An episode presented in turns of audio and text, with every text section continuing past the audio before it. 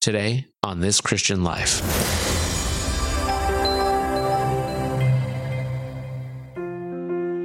I was a seeker. I had read the Tibetan Book of the Dead. I had studied with psychics. I was into astrology, all of that, uh, deeply steeped in Eastern religion.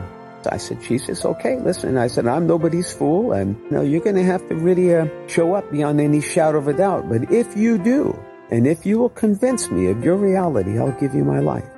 From that moment, it was like the hounds of heaven were after me. Today's guest, Steve Cavalli, found himself on a quest to find Jesus, a quest that left nearly all his worldly possessions behind.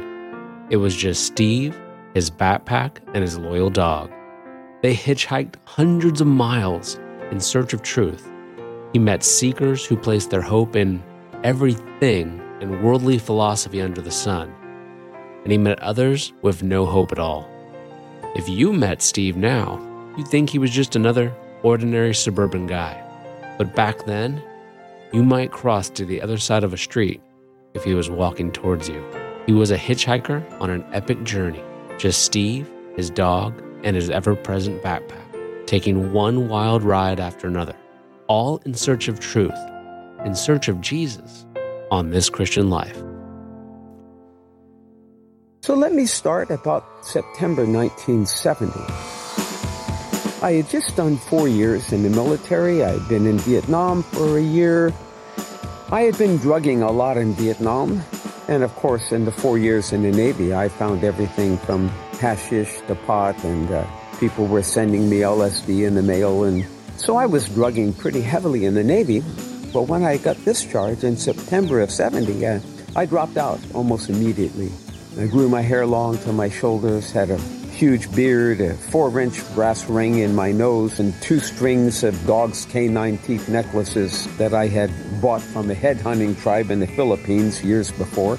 So uh, I was uh, pretty radical. Um, lived up on a hippie commune called Love Light Ranch in the hills of Sonoma, running around naked up there uh, on the hippie commune and eating bulgur wheat and macrobiotic diet and chanting yogi chants and I was a seeker. I had read the Bhagavad Gita, the Tibetan Book of the Dead. I had studied with psychics. I was into astrology. I studied Buddhism. I had my own guru. I had my mantra.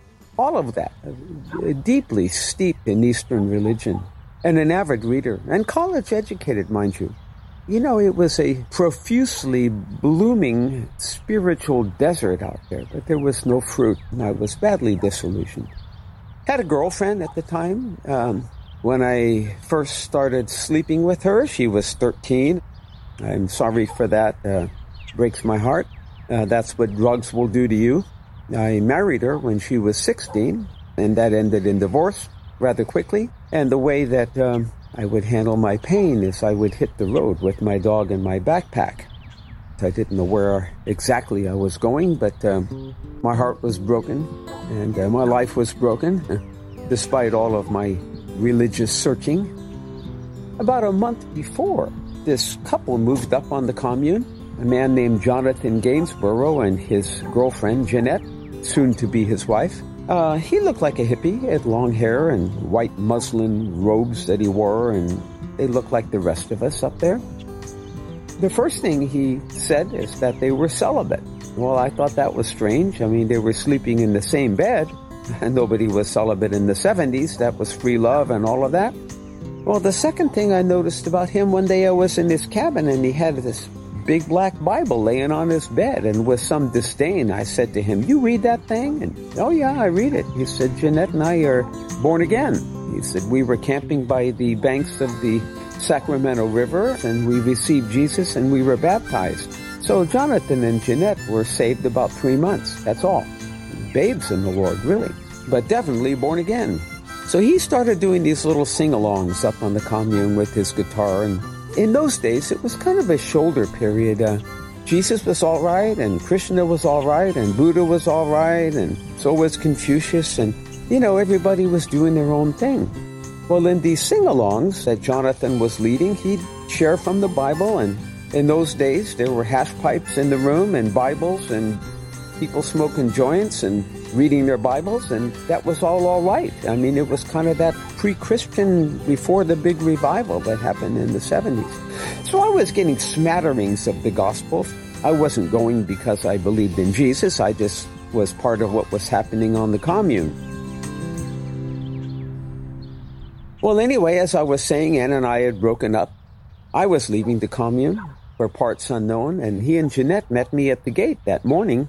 They said, Steve, will you receive Jesus to be your Savior before you go? Will you pray with us? We want to see you in heaven. We don't want to see you in hell. And I got a little upset. I said, you know, I said, I don't believe in Jesus, you guys. I said, I'm in the Eastern religion. And I said, Jesus was just a prophet, a teacher. He's dead now. And they said, Steve, that's not true. He's alive. And he said, I am the way, the truth, and the life. No man comes to the Father but by me. I said, you know, I don't believe all of that. I believe it's the same mountain. Doesn't matter what side of the mountain you come up, the Krishna side, the Buddha side, the Hindu side, the Jesus side, same mountain, all leading to the same place. And, and they said, well, okay, if you won't pray to receive Jesus, will you do this? Will you take this little Bible with you uh, on your trip and will you read it? And they gave me a little Gideon's Bible. And I said, you know, this is what I hate about you Christians. I said, you want to push your stuff on everybody and it's like your way or the highway and you think you got the only truth and I said, out of respect for you two, I'll take it, but I'm not going to read it. And they said, well, uh, listen, if you get up to Seattle, there's this Christian commune up there, and they're good brothers, and if you need a shower or a place to stay. Uh, so they wrote the address and they stuck it in that Bible, and I put it in my shirt pocket. And they said, hey, just one more thing. Will you pray to this Jesus you don't believe in? Just talk to him like you're talking to me. Tell him, Jesus, I don't believe you're alive. I don't believe you exist. But if you exist, and if you're alive, and if you show yourself to me beyond any shadow of a doubt, I'll give you my life. Will you do that? I was superstitious enough to believe that if Jesus showed up, that uh, he might ask me to change a few things, and I wasn't willing to. That's the sin nature right there. Want to be my own God. Well, I took off. I'm hitchhiking up the coast, and I end up in a campground in Crescent City, and Jonathan's words just haunted me. You know, he said, Will you pray to this Jesus? And if he's real, will you give him your life? You know, I had to ask myself a serious question. Uh, number one, are you a truth seeker? I thought I was a truth seeker. I was a voracious reader pursuing religion and and I had to ask myself, honestly, if there is a truth that I didn't have, what I wanted, even if it cost me. What if Jesus was real? I said, Jesus, okay, listen. I said, I'm nobody's fool. I'm, I'm smart. You know, you're going to have to really uh, show up beyond any shadow of a doubt. But if you do, and if you will convince me of your reality, I'll give you my life. Don't ever pray that prayer unless you mean it. From that moment, it was like the hounds of heaven were after me. Every car that picked me up, it seemed, was a Christian. They would preach to me, you know, and they'd get me in the car are you saved, brother? Do you know Jesus? And I look like Charlie Manson or the creature from the Black Lagoon with this ring in my nose and this beard. And, you know, I'd pull out my little uh, Gideon's Bible, you know, my club card. See, yeah, I'm in the club. They were so kind to me, and some would give me a $20 bill, some would take me out to a meal, others would offer to let me stay at their home, and I got so tired of being preached to that if I looked in the car and it was the Virgin Mary on the dashboard or a cross hanging from the mirror or a Bible in the car, I'd wave them on.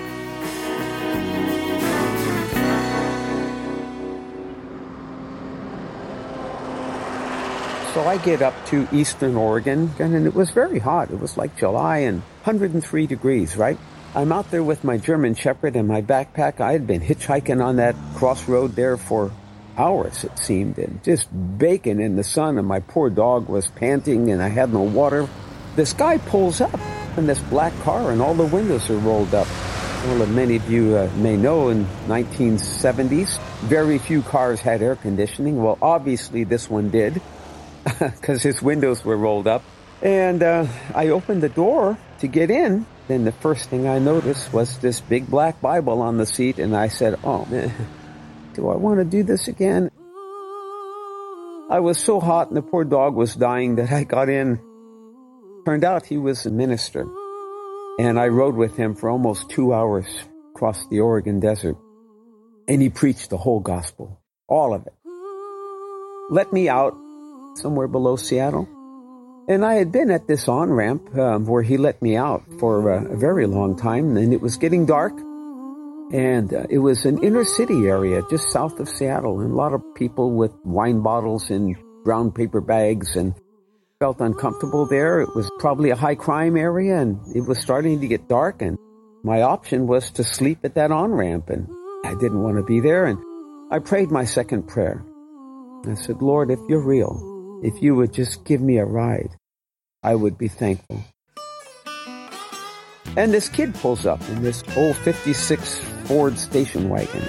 This guy with dreadlocks, and nobody had dreadlocks in the 70s. I mean, that was the first guy I ever saw with uh, dreadlocks, and I was radical, but this guy was more radical than me, and I looked in his eyes, and right away I could see he was mentally ill. Everything in me didn't want to get in that car. I mean, I could see he was crazy. He had been living in this station wagon and throwing all his garbage into the back of the station wagon. There was rotting yogurt containers and banana peels and discarded fast food back there. The place smelled like a garbage truck. He'd been living in this car and right away I said, man, I shouldn't ride with this guy. He's not well. And so he gets up on the freeway, up on the, the elevated portion, 30 feet over the top of the city on stilts. And he looks at me with these dove's eyes, this gentle deer's eyes, and he goes, so where are you from? Then he flashes on me, you son of a bee, and he starts cursing me. And I said, whoa, you know, hey, cool it, man. What's going on with you? And then you get these dove's eyes again. You, are you married? And I said, uh, no. I said, I'm single. I've got a girl. You son of a gun. He starts cursing me again. And he's all over the freeway. I mean, he's driving just erratically. And, oh, my heart is pounding. I mean, I want to get out of this car at the very next on-ramp, you know? And this went on for about 10 minutes. Him flashing back and forth between this gentle soul and this cursing, vicious personality. And all of a sudden, he slams on the brakes right on the freeway. Get out, get out, get out of this effing car. And he's kicking me with his foot. And now he stopped right in the slow lane. There's no bike lane. There's no pull off. There's nothing. And he kicks me out of the car and he peels out and leaves me in a cloud of burnt rubber. I'm stuck on a one foot curb. It's, it's not even a foot, eight inch curb with my dog and my backpack and cars flying by at 50 miles an hour and I'm trying to get my dog up on the curb so he won't get hit, and my backpack fell over, and all my pots and pans went out into the slow lane, and cars are running over my pots and pans, and my dog is out in the second lane, and the cars are swerving around him, blowing the horn, and this guy sees me, and he slams on the brakes, and he skids to a halt. I mean, cars are going around him at 50 miles an hour, blaring the horn. He stopped in the slow lane on the freeway, and I get in, you know, I get the dog in, I get what's left of my backpack in the back seat there, and we take off. And I look over, he's a 50, 55 year old man, very straight, shirt and tie, short hair, clean shaven man. And the guy is sobbing uncontrollably. I mean, just sobbing, you know. he's trying to drive and he's just sobbing. And I'm thinking, another nutcase. This guy's all over the freeway. He can't even drive. He's sobbing uncontrollably. And I said to him, sir, I said, listen, uh, can I help you? I said, listen, you want to pull over? I'll buy you a cup of coffee and, you know, we can talk. I'll be all right. Just give me a minute. Just give me a minute. I'll be all right. He's trying to drive, you know, and he's sobbing. And I said, sir, you're not okay. I said, please. I said, let's pull over. I don't feel safe. I said, you're not driving well. And what if you really want to know I'm going to kill a man? And he reaches across the, the seat and he yanks this army blanket off the back seat. And in the back seat, he's got a big thing of rope and three concrete pier blocks like you put under a house foundation. They're about 25 pounds each. And he tells me how he's going to kill this guy that night, wrap the body in the blanket with the pier blocks, and he's going to throw the body off Puget Sound and sink the body that night.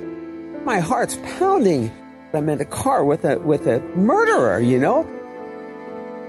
So anyway, um, I'm speechless. I'm in the car with the murderer. I didn't know what to say. I reached in my pocket and I pulled out that little Gideon Bible that I'd never read, and I just popped it open. And my eyes fell to a verse in Matthew or one of the Gospels, and I said to him, Sir, I said, Jesus said, Peace I give to you, not as the world gives, give I to you. You think there's peace for somebody like me? I'm going to kill a man. I shut the Bible, you know, and my heart's just pounding. I don't know what to say, you know. I, I open the Bible again. I fall on a different verse and I said, Sir, I said, Jesus says here in the Gospels, He says, Whoever comes to me, I will in no wise cast out. You think there's room for somebody like me in heaven? I'm gonna murder a man. And I shut the Bible again and he's driving erratically all over the freeway. And I mean, the Holy Spirit is working through me for this man and I'm not even saved. I don't even know Jesus, but God loved this guy. And as I'm reading the scriptures to him, he starts to get control. We pulled off into a Sambo's and he begins to pour his heart out to me. He's the father of a young man. His son was a hippie like me. That's why he picked me up. His son was doing 10 years in the Washington State Penitentiary for sale of narcotics. Well, apparently his son had been living out on Victoria Island with a Filipino woman who was one of the largest heroin dealers in the Seattle area. The narcotics agents had been staking out the house for quite some time, and they did a bust on the house when she happened to be out, and they caught his son with a loaded revolver, 10,000 of cash, and all these kilos of heroin. So they had put everything on his son. Well, this was the father that had picked me up, who had lost his marriage over the stress of this, had mortgaged his house, and had cashed in his retirement to get money for lawyer after lawyer and appeal after appeal to try to keep his son from going to prison. And he had lost the final case and his son was doing 10 years and he was going to kill the judge. He had already been up to the judge's house. He knew where the bedroom was. He was going to climb up the toilet drain pipe on the outside of the house, uh, slip in the second story window at night and kill him in his sleep and lower the body down with the rope and take it out to Puget Sound. Well, as I'm in Sambo's and ministering to him, me who is not born again, I'm ministering to him, guess what falls out of that Bible? That slip of paper that I had totally forgotten about that Jonathan had put in there about this commune up on Queen Anne Hill. And I said, if you'll come with me to this place, I know these people can help you. And this poor broken man came with me. We drive up the Queen Anne Hill, we find the place, five Victorian homes, three on one side of the street, two on the other, all freshly painted in this ghetto area. Some hippies working out front, you know, in the garden as the last of the sun's rays were there. And I said, this must be the place. And it was. We asked if we could come in and talk with someone and they invited us in for dinner. We had dinner together with live music at the table. And after dinner, they shared the gospel with this man and he got saved, came to Jesus. They baptized him in the backyard that night in a clawfoot tub that was sunk in the ground with tiki torches and a choir and all this is beautiful, beautiful manifestation of the Lord. He came to Jesus, gave his son into the hands of God and turned around and went home a healed man with peace all over his life. I had never seen a life transformed. That first life I had seen transformed by the Lord. I stayed in the commune for two weeks. Do you think I would receive Jesus? Absolutely not. They preached to me every day. Every day they preached to me from the Word of God. I was a good guy. I mean, I baked bread for them. I washed floors. I cleaned toilets. They loved me. They wanted me to stay. They said, you're one of us. I said, I'm not one of you. I don't believe that Jesus is the only way. I just couldn't believe it.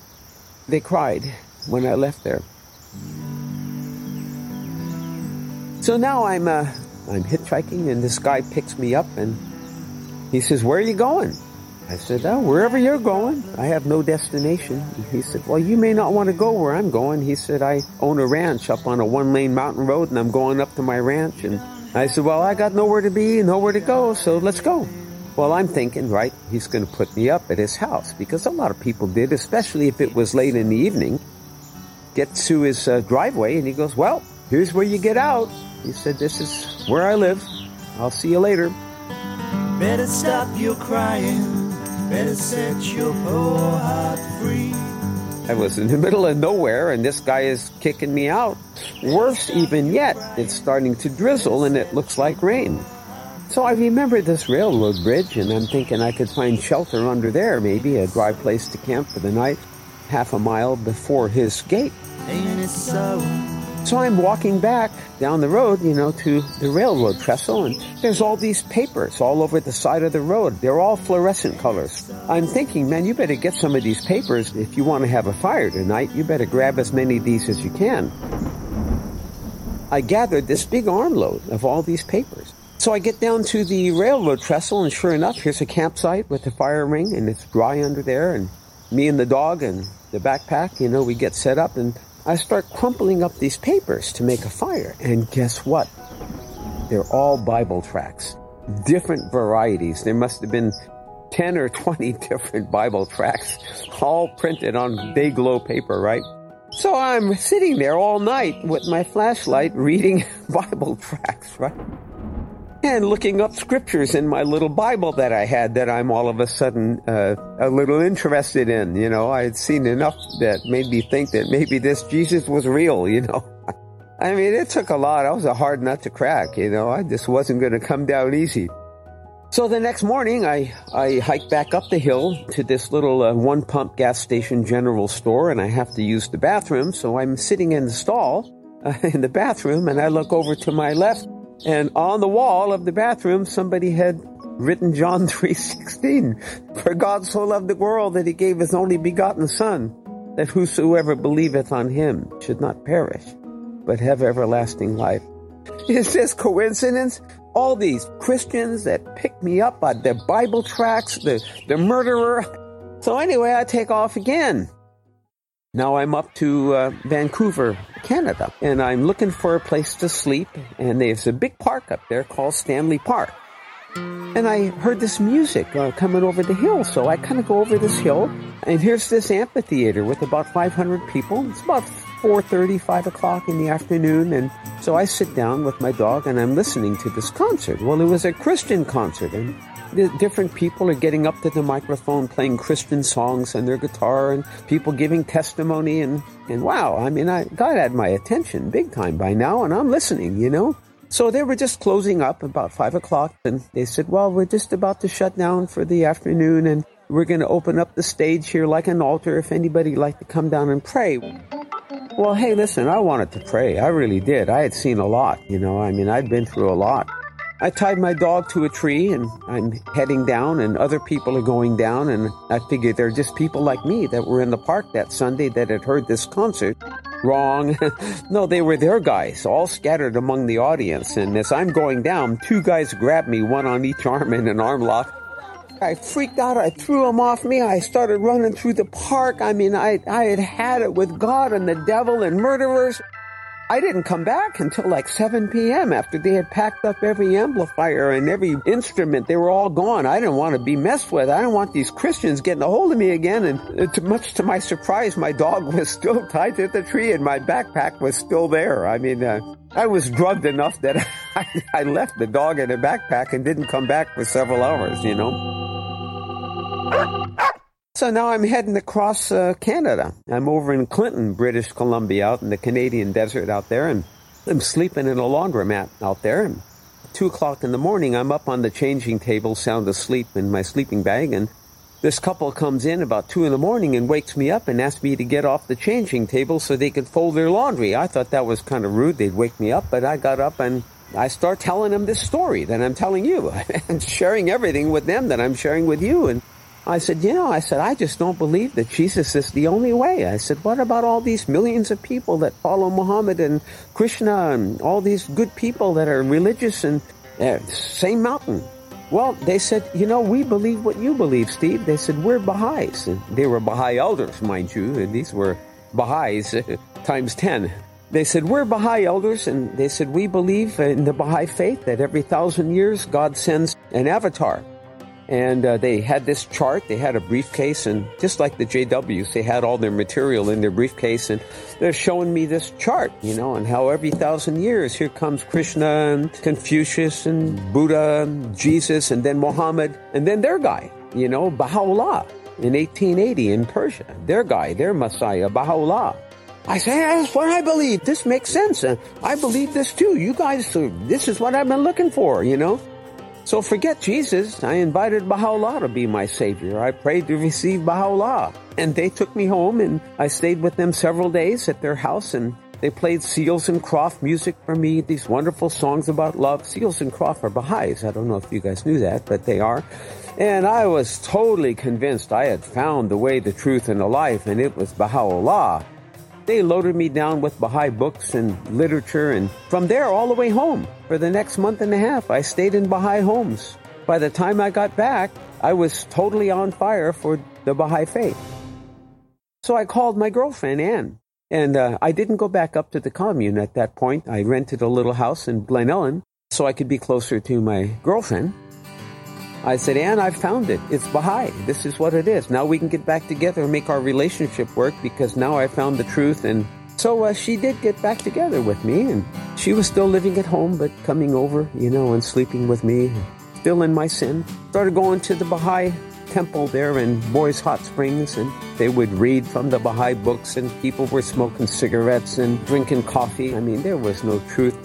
And Ann and I broke up again. Some people will tell you that all roads lead to God. They'll tell you that no matter what path you're on, it is the right path.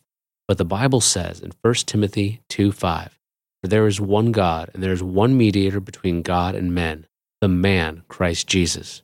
Well, at this point, uh, I was so devastated that uh, I wanted to find this Jonathan that had first challenged me to believe in Jesus. So I went back up to the commune. When I got up there, you know, Jonathan's house was burned to the ground, uh, just nothing but ashes. And I went to the owner of the property, and his house was burned to the ground also. And I thought that was really strange. I went to some of the other people on the commune, and I said, "Hey, what happened to uh, Jonathan Gainsborough?" I said, "What happened to the Christians that were up here?" And they said, "Oh, they wanted to preach that Jesus stuff to everybody, and Jonathan was telling everybody that they shouldn't run naked anymore and they should believe in Jesus. And they said, uh, we kind of uh, drove them off the commune. He said, I think they're all living down in Boyes Hot Springs in some rented house. They're all living together. I don't know how I got up there. You had to go through people's backyards and cattle guards and open gates to about a mile and a half up a dirt road on top of Sonoma Mountain. And you, it would take you a map. And even with a map, you couldn't find this place. I found the place. Uh, they told me that they were following some old man, a 95 year old patriarch that loved the Lord. Now, mind you, I'd been gone, you know, several months. Well, by the time I got up there, there was a thriving hippie church, you know, 50 people, maybe more, I don't know, uh, following this old man. He looked like Moses, and he had this long white beard and these blue eyes, and he was preaching in this old metal building up there with theater seats. That was the church, this old tin building. And after church, they'd have potlucks and there'd be banjos and fiddles and bluegrass music. And boy, it was a beautiful organic scene, you know, just a semi-communal. Some people were living up there in different trailers and houses. And ah, I liked what was happening. I still wasn't interested in Jesus, mind you. I still did not believe, but I was into the vibes. Every week, Jim Swallow would come after me and he'd say, Steve, What's taken you so long? He said, You've heard the gospel. I said, Please don't pressure me. I won't come up anymore if you do that. Well, week two, he'd come after me. Same thing. Week three, week four, he's coming after me again. Well, by week five, I'm getting mad. I mean, I'm really mad. And here he comes across the lawn after me again. I know the whole routine. He was going to pressure me, and I'm backing up and I'm throwing up my hands and I'm saying, Jim, if you do this, I'm not going to come up anymore. And I'm backing up. And unbeknownst to me, there was a redwood tree behind me, and I backed into the redwood tree, and that's what stopped my retreat from him. He fell on me, just fell on me. He threw his arms around me, and he started weeping over me. I mean, just sobbing, weeping. And nobody had ever wept over me, not my mother, not my father. Nobody had ever cared for my soul enough to weep over me. And he starts to pray that Jesus would open my eyes, and he's crying and he's hugging me like a buoy in the middle of the ocean. He wouldn't let go. And all I can tell you, saints, at that point, the Holy Spirit hit me so hard that all of a sudden, Jesus' arms were around me, and like a slideshow, he showed me my life, how he had answered that prayer the tracks I found, the murderer, the people that fed me.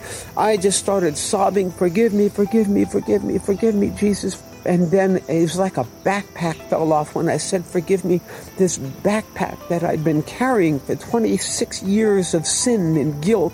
When that backpack of sin fell off, I felt like I was, had had an internal bath. I mean, I was born again. I knew it. I knew it. I knew it. And I started screaming at the top of my lungs, I know it's you. I know it's you. And I'm bursting into tears. And I know it's you. I wasn't talking to him. I was talking to the one that was holding me, and that was Jesus.